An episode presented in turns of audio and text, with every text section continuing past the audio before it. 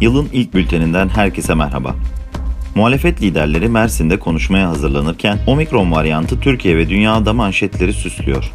Sevdiklerinizle sağlıklı bir yıl geçirmenizi diliyoruz. Türkiye'den gelişmeler.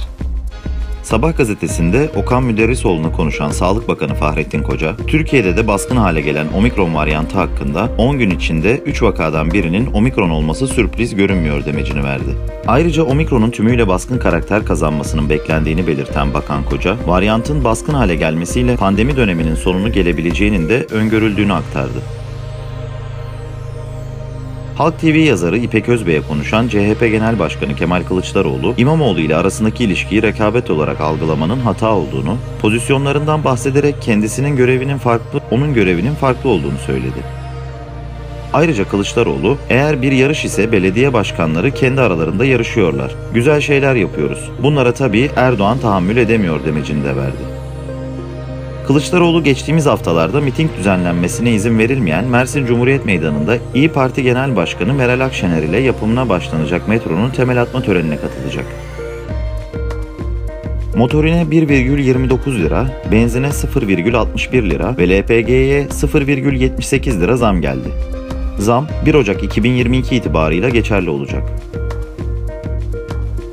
Konutlarda kullanılan doğalgaza %25 oranında zam yapıldı. Trafik sigortasında tavan primi 1 Şubat'tan itibaren %20 oranında artırılırken aylık tavan artışları %1,5 olarak belirlendi.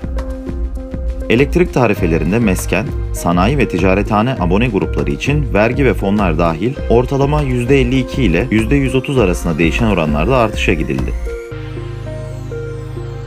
CHP Genel Başkanı Kemal Kılıçdaroğlu enerji fiyatlarına getirilen zam hakkında Erdoğan en ufak bir tebessümü bile çok görüyorsun bu millete. Devasa zamları bu gece getirdin elektriğe, doğalgaza, dedi. TBMM Başkanı Mustafa Şentop, Türkiye Cumhuriyeti siyasi tarihini uzun bulup vakti olmayıp da okuyamayanlar İmam Hatip liselerinin tarihini okurlarsa aslında bir siyasi tarih özeti de görmüş olurlar, okumuş olurlar dedi. İstanbul Ticaret Odası, İstanbul'da perakende fiyatlar bir önceki aya göre %9,1 arttı dedi. Savunma Bakanı Hulusi Akar, Yunanistan ile sorunlarımızın diyalog yoluyla iyi komşuluk ilişkileri çerçevesinde çözülmesinden yanayız dedi. Türkiye'de 2021 yılında milyoner sayısı %65 arttı. Yardıma muhtaçlar iki katına çıktı.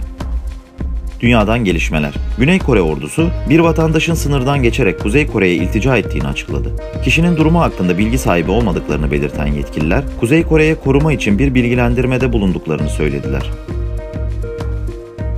Kuzey Kore'den Güney Kore'ye iltica oldukça yaygın ancak tersi oldukça nadir görülüyor. Güney ve Kuzey Kore 1950-53 arasındaki Kore Savaşı'nın ateşkesle son bulmasından bu yana teknik olarak hala savaş halinde. Kore Savaşı'ndan bu yana 30 binden fazla insanın Güney Kore'ye iltica ettiği biliniyor. İsrail ordusu savaş uçaklarıyla Gazze'de Hamas'a ait askeri bir noktaya hava saldırısı düzenlendiğini duyurdu. İsrail uçakları Gazze'nin güneyindeki Han Yunus kentinde Hamas'ın askeri kanadı İzzettin El Kassam Tugaylarına ait El Kadisiye ismi verilen noktaya peş peşe saldırı düzenledi. Görgü tanıkları İsrail uçaklarının söz konusu bölgeye ard arda 10 saldırı düzenlediğini belirtti.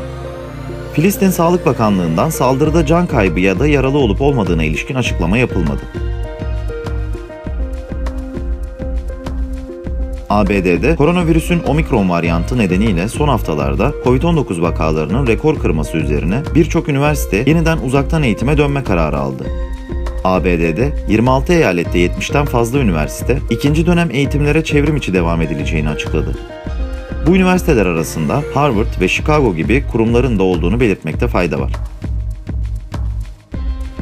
Kraliçe Elizabeth'in oğlu Prens Andrew'un Virginia Giuffre'un kendisi hakkında ABD'de cinsel saldırı davası açmasını engellemeye yönelik girişimleri başarısız oldu.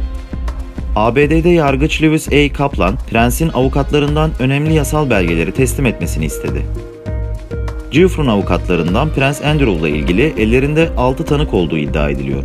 Yargıç Kaplan, Prens Andrew'un avukatlarının Jeffrey Epstein'in de şikayetçilerinden Giuffre'un 17 yaşındayken Prens tarafından cinsel saldırıya uğradığını belirterek açtığı dava için belirlenen süre içinde belgeleri teslim etmesi gerektiğine karar verdi. Kaplan, Prens Andrew'un avukatlarının ABD vatandaşı Jeffrey'ın ABD'de yaşamaması gerekçesiyle davanın açılamayacağı yönündeki dilekçesini de reddetti. Geçtiğimiz günlerde finansçı Jeffrey Epstein'e cinsel istismar için aracılık yapmakla suçlanan Ghislaine Maxwell yargılandığı davada suçlu bulundu. Maxwell'in kendisine yöneltilen 6 ithamdan 5'inde suçlu bulunmuştu. Nomus'ta gelişmeleri dinlediniz. Bizlere morning.nomus.press adresi üzerinden ulaşabilirsiniz. Hoşçakalın.